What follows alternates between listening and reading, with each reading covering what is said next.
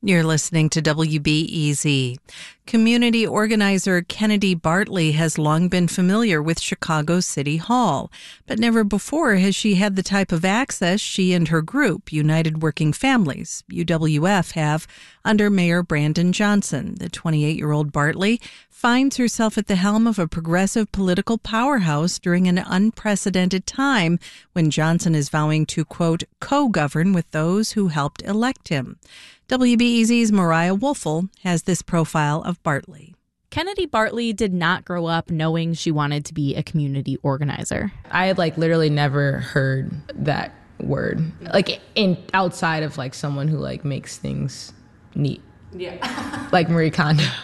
Bartley grew up in Waukegan with her mother and grandparents, Benny and Ollie, who she got her sense of humor from. She spent summers eating crab legs in Jacksonville, Florida with her paternal great grandmother, who would take Bartley to see her incarcerated father hours away.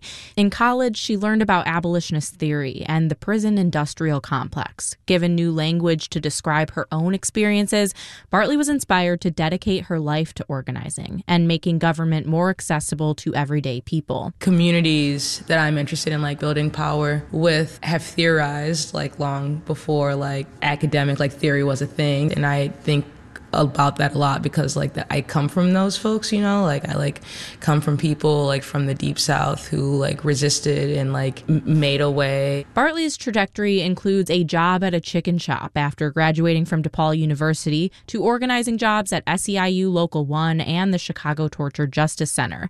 Now she is the youngest and first black executive director of a progressive political organization that is playing a key role in how Mayor Brandon Johnson quote co-governs. I mm-hmm. think Kennedy leadership at this moment is going to be probably one of the most important lesson plans in this unit plan we're building with the Johnson administration. That's Chicago Teachers Union President Stacy Davis Gates, one of Bartley's closest mentors. Davis Gates helped propel Bartley to the role she's in now. Impressed by Bartley's energy and passion, Davis Gates introduced her to the executive director of United Working Families, Emma Tighe, in 2019, following the election of 10 UWF council members. Here's Emma Tighe. It was a time when UWF was going to have to not extremely differently from now, grapple at a much larger scale with what it meant to have elected members to political office.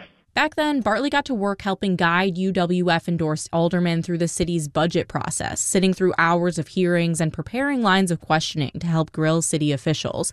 Follow Bartley for a day now, and it's easy to see how collaboration with the mayor's office, or co governance, is playing out in new ways at Chicago's City Hall. So, yeah, welcome y'all. Uh, really glad that y'all made the time. Bartley is hosting a meeting with the council's Progressive Caucus on a key policy priority Johnson supports treatment, not trauma. And just like an update, so a few members of us from the Collaborative for Community Wellness had a really promising meeting last night um, with some key folks from the mayor's team. Bartley and the collaborative are asking the mayor to reopen three mental health centers as a quote good faith investment in treatment, not trauma. It aims to remove police officers from teams that respond to mental health crises and make those teams citywide. And in a true illustration of how the tides have changed, Bartley ends her day debriefing on the meeting with Johnson's senior advisor, Jason Lee. How's it going? Uh, you know, it's going okay. Yeah. I mean, lot, this influence, these meetings, doesn't doesn't mean UWF gets everything it wants from this mayoral administration.